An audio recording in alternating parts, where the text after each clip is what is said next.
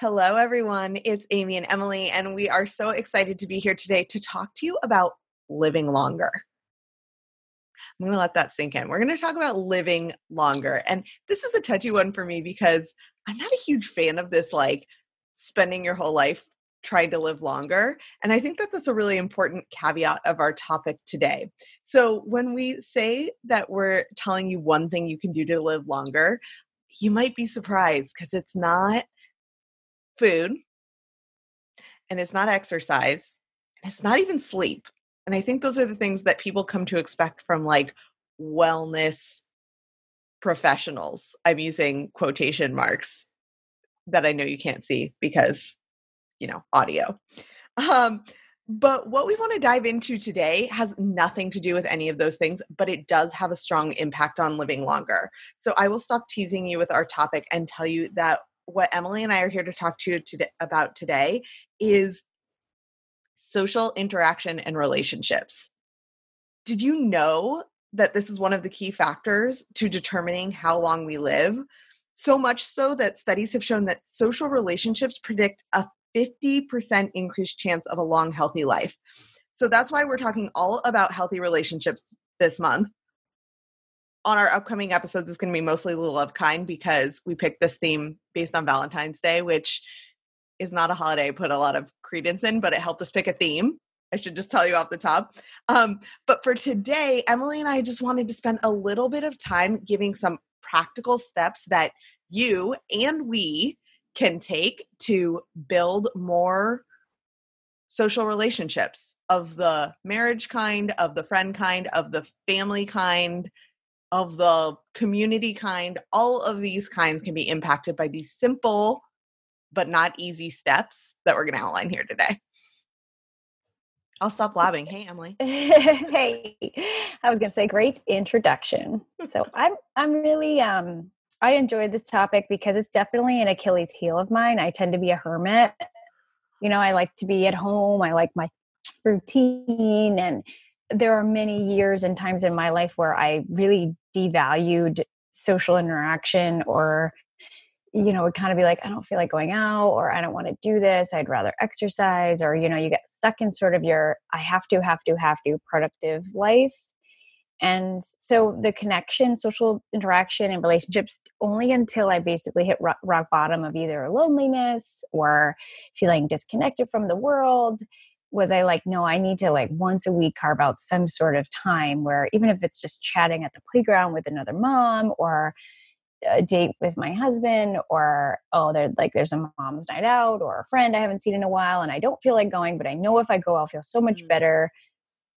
It, it's something I'm weak at, and I'm just now finally making time for it and seeing that it really does help with your longevity, like the quality of your life. And you know, whenever I hear, you know, we were talking about like um, how it can be just as healthy to connect with an old friend or spend thirty minutes with them than to go to the gym. It just reminds me like it's it's a whole body picture. It's your brain, it's your heart, it's your soul, it's everything. It can't just be running on a treadmill to stay healthy. You have to really have a connection with people and humans. And that I feel like we, I don't know if it's like Americans, but we're always looking for like scientific evidence as to why it's important to do X, Y, and Z.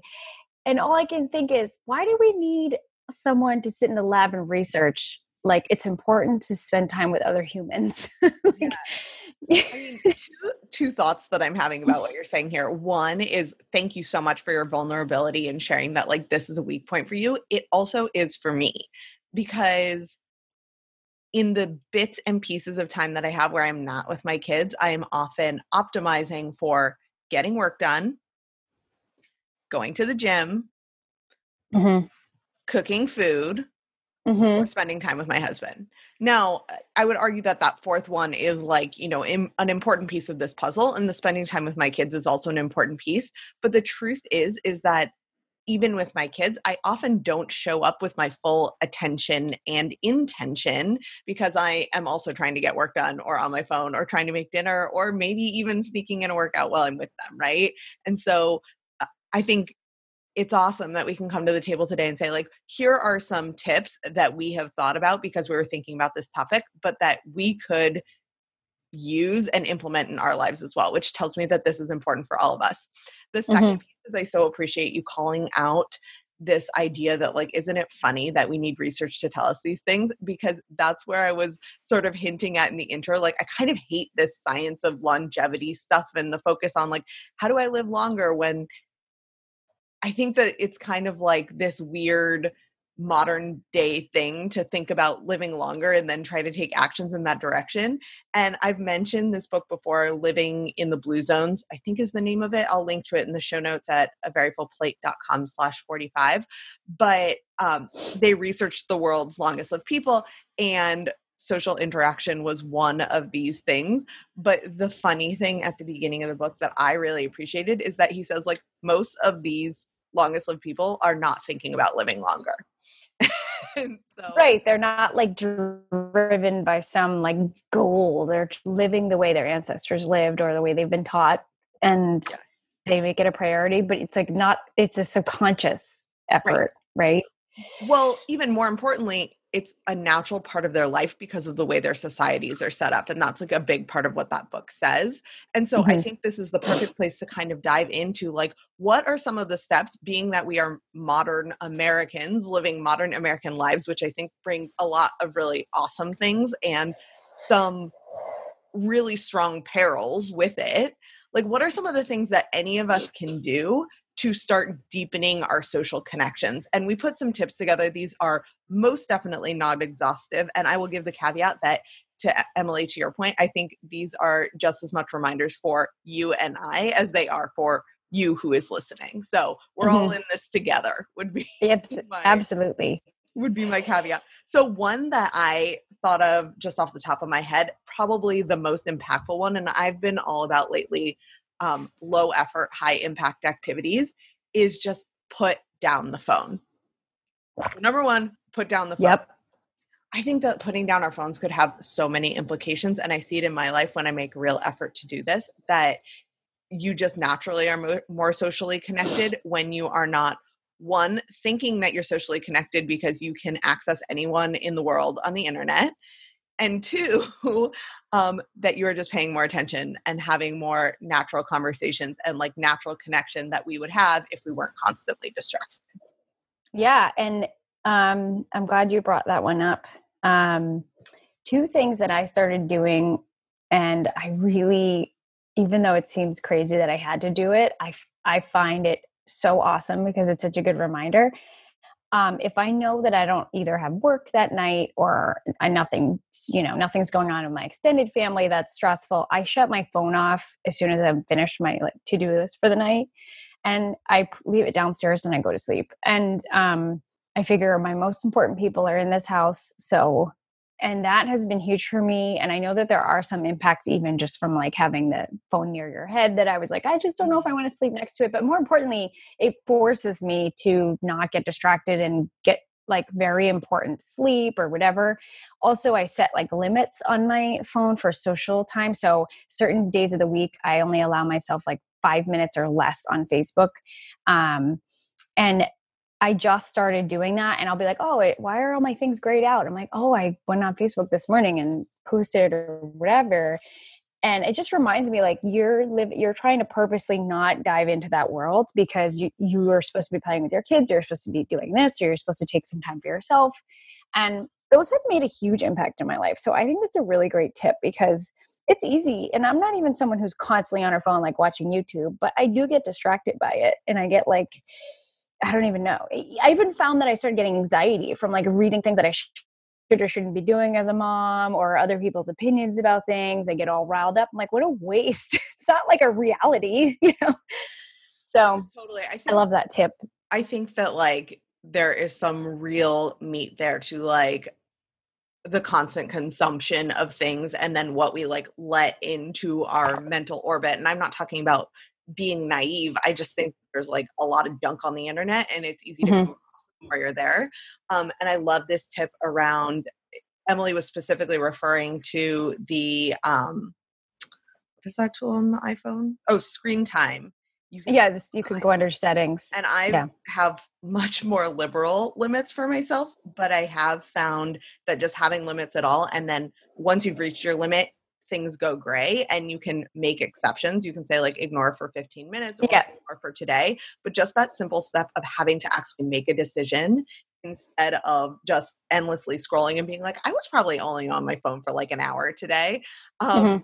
has also had an impact on me. Just when you're naturally around people and not on your phone, you have more connection. So I love that as kind of like the first thing any of us can do to deepen our social connection right now, today, mm-hmm. with your family, mm-hmm. with your friends, with your community. Yeah. So another thought that I have was around getting really curious. So if you're feeling like, I could really use some help in creating these deeper social connections, I am feeling lonely or alone or not heard, I have always loved the approach of like, you can control what you do, but you can't control what other people do. And mm-hmm. I think this is one of those where like, what I mean by get really curious is just like asking questions, listening hard, um, which is different from what most of us do, which is like sort of listen and then start thinking of our question, but like really deeply listening and then getting curious about what someone is saying on a deeper level. And to me, this is kind of like the lost art of conversation. Mm. I, I, amen. So I, I think this is a really, this is something you can say and be like, oh yeah, yeah, I should do that. But I think it's a real, it could be a transformative thing if, if we all were to really own it. Um, I even find myself, because I don't know about you, I don't, I'm home most of the day, so I don't get a lot of interaction with adults. So when I finally see someone, they're like, how are you? I'm like, this is everything that's happening. And I'm venting and I'm talking about me, me, me, me, me, just because I'm looking for someone to like say like, how are you? And I'm like, ah. Um, and then like, if it's only a short stint of conversation, I find myself walking away being like, I didn't even ask them about their life, you know? Mm-hmm. And it's just because I just needed this moment of like, venting, and it was about me. And I'm like, wow, wh- why didn't I even say like, well, how about you? How did your move go? And, and because I'm curious, I am curious, but my brain just didn't go there. Or there wasn't enough time. So it's something that I'm even thinking like, nobody needs to hear about my crap. Like, yeah, occasionally a friend might want to know, but I've been trying really hard to make an effort to just dive into what's going on with them, because I am wondering, but I often don't have the wherewithal to ask the right questions in the five seconds I have between drop-offs, you know? Yeah. And so I love that you brought this up, because it's actually reminding me like, yeah, that is something that you've been working on, because I do find more of a deeper connection when I get to hear about them than when I yeah. just get to vent about me, you know? I, I think like what you're sharing though is so common, especially for those of, those of us moms who are at home a lot, is that there is something to like, as soon as there is another adult to just like commiserate with, that the first thing. So one, I think, yes, like me too. Yeah. Also, I think it can be really hard when kids are around, and we'll get to this in the next tip around spending time connecting, but um, it can be really hard when kids are around to like have these deeper conversations. So while I am not great at doing this with like acquaintances or friends or people I come across, it is something I really try to do hard with my husband.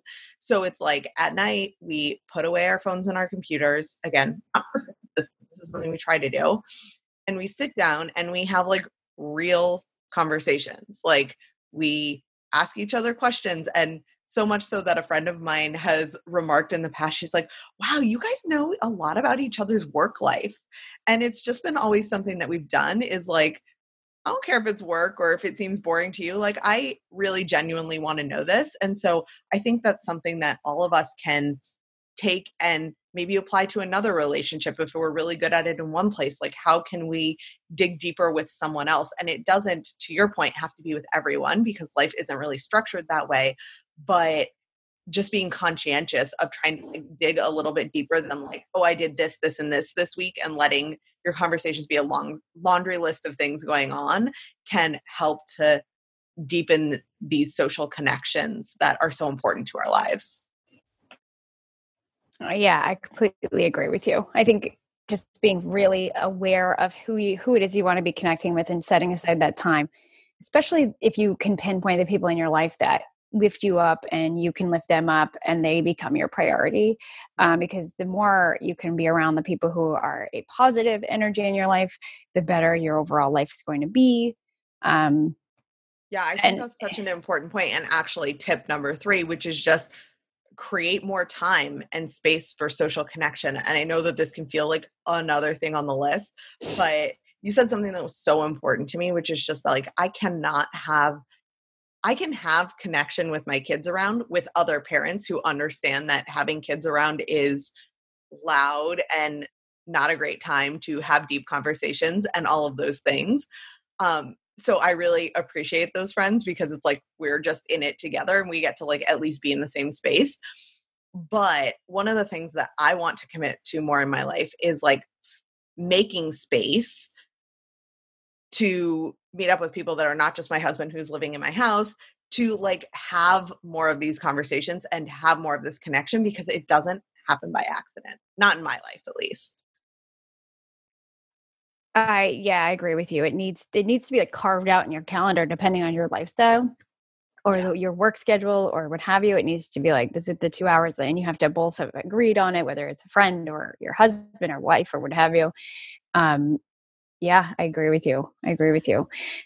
This is one um, of the things that came up in the Blue Zones book is, like, actually, this is part of the problem for most of us, is that naturally we would have been part of societies and social groups where these interactions were naturally able to happen, because we'd be having, like, five hour village dinners or whatever. Yes. And then you would have these conversations and everyone would watch each other's kids and all of those things. And in the absence of that, I think you're exactly right, is we do have to set time aside. And if I can share a totally nerdy thing, I'm putting this out to the universe so that I'll actually make it happen. You can check in with me. I moved to Seattle three years ago. Um, it's been a crazy three years with two little kids. And I'm just kind of, like, tired of using that as an excuse for not having more social connections outside of my family, especially here in person. And so one of the things that I recently did was I just put a post up in our community Facebook group. And I was like, are there any other food loving families who would be interested in a dinner club, which is something I have a few friends that do, because what I want is exactly that, where, like, on a monthly basis, too many people, like, crowd into one space with common things. Like, they live in the same place, they have kids, and they like food being our commonalities, and have a chance to just, like, connect in a way that most of us don't connect. So this is still something I need to prove out. I haven't gotten to the point of actually hosting anything yet, but maybe this is, like, inspiration or just, like, another perspective on ways that we we can start building these structures into an otherwise unfriendly to this life. Um, that's just, like, a little bit different way of connecting, where it doesn't have to be like, I will meet up with X person at X time and talk about X things. Does that make sense? Yes. Sorry. Yes, it does make a lot of sense. I I even noticed that the generations, some of the more kind of with it people in the generations, like in their fifties or sixties, like, they do more, like, dinner parties and they do these things. They make these, like, social events happen.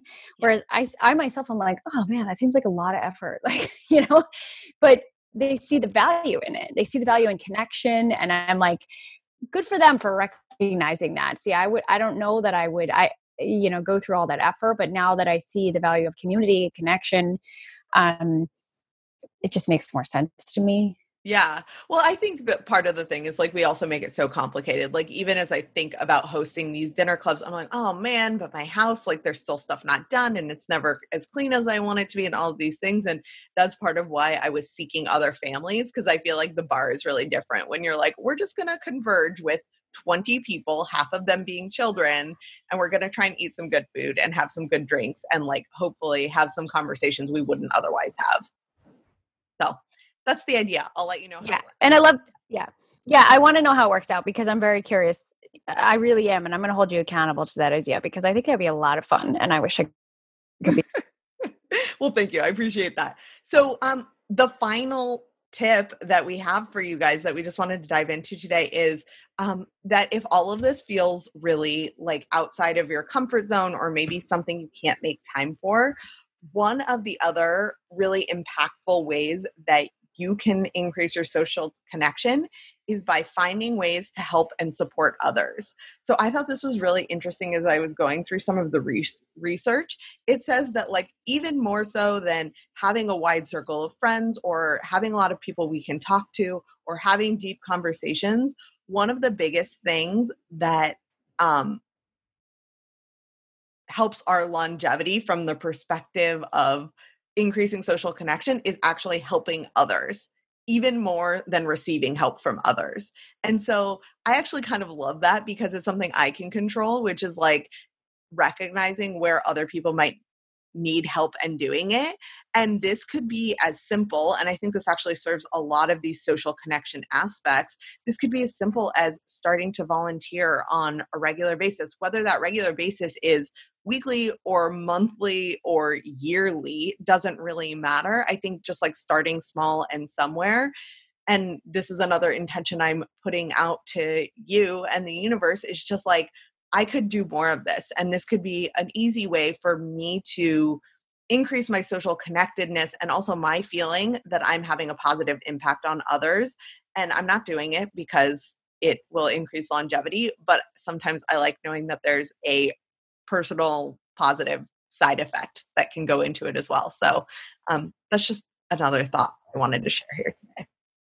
No, I agree with you. And you know, what's funny is I often say, I've been saying for years, even just we've been going to church or what have you, and um, our church is very service and community oriented. And once again, another part of my life that sometimes feels de- like undervalued and not just like, oh, let me help people, but just first of all, there's connection there and community. And, and then for the most part, you're there to support each other and support other causes. And being part of this bigger thing is just such a significant part of being a human, the human experience. And once again, sometimes I'm like, I, w- I really want to go to the gym, or I wish I was doing yoga, but that is just as important for my soul and for others that are there to just be together. And, um, But then I remember, you know, even small things can support people, supporting a friend, supporting your, you know, your spouse. It doesn't need to be these grandiose, like, you know, go to a foreign country and do this, this and that, although that would be amazing. Yeah. Because sometimes I think I felt like I was put, putting that off. Like, my kids are so little, it's, I could barely keep up with my life, you know. But then I'm like, no, this is, this needs to be a priority. It is a priority. It's about the human experience. It's so important for our kids to see too. So I... it's another one of those things that I'm working really hard at now that I feel like I'm sort of not drowning the way I was before. Yeah. Um, I, I love that you brought up so. faith communities too, though, because I think that can be like a natural structure that we overlook. And it's something that we've been trying to get into. And I don't, I don't even know what it looks like yet, but just a thought on my mind that, like, if you're feeling like you don't know where to start, but faith is something that's part of your life, I think practicing with a community can be a great place to get started with increasing your social connection and having all of these other things like space to turn off your phone, dedicated mm-hmm. time, um, ways to help others that can contribute to like all these different aspects of being a more socially fulfilled human being. Totally. I love the way you just summed that up. I'm really excited because in the next couple of episodes, we're going to be exploring healthy relationships in more detail. Like I mentioned at the beginning, some of this will be related to um, like healthy marriage, probably mostly.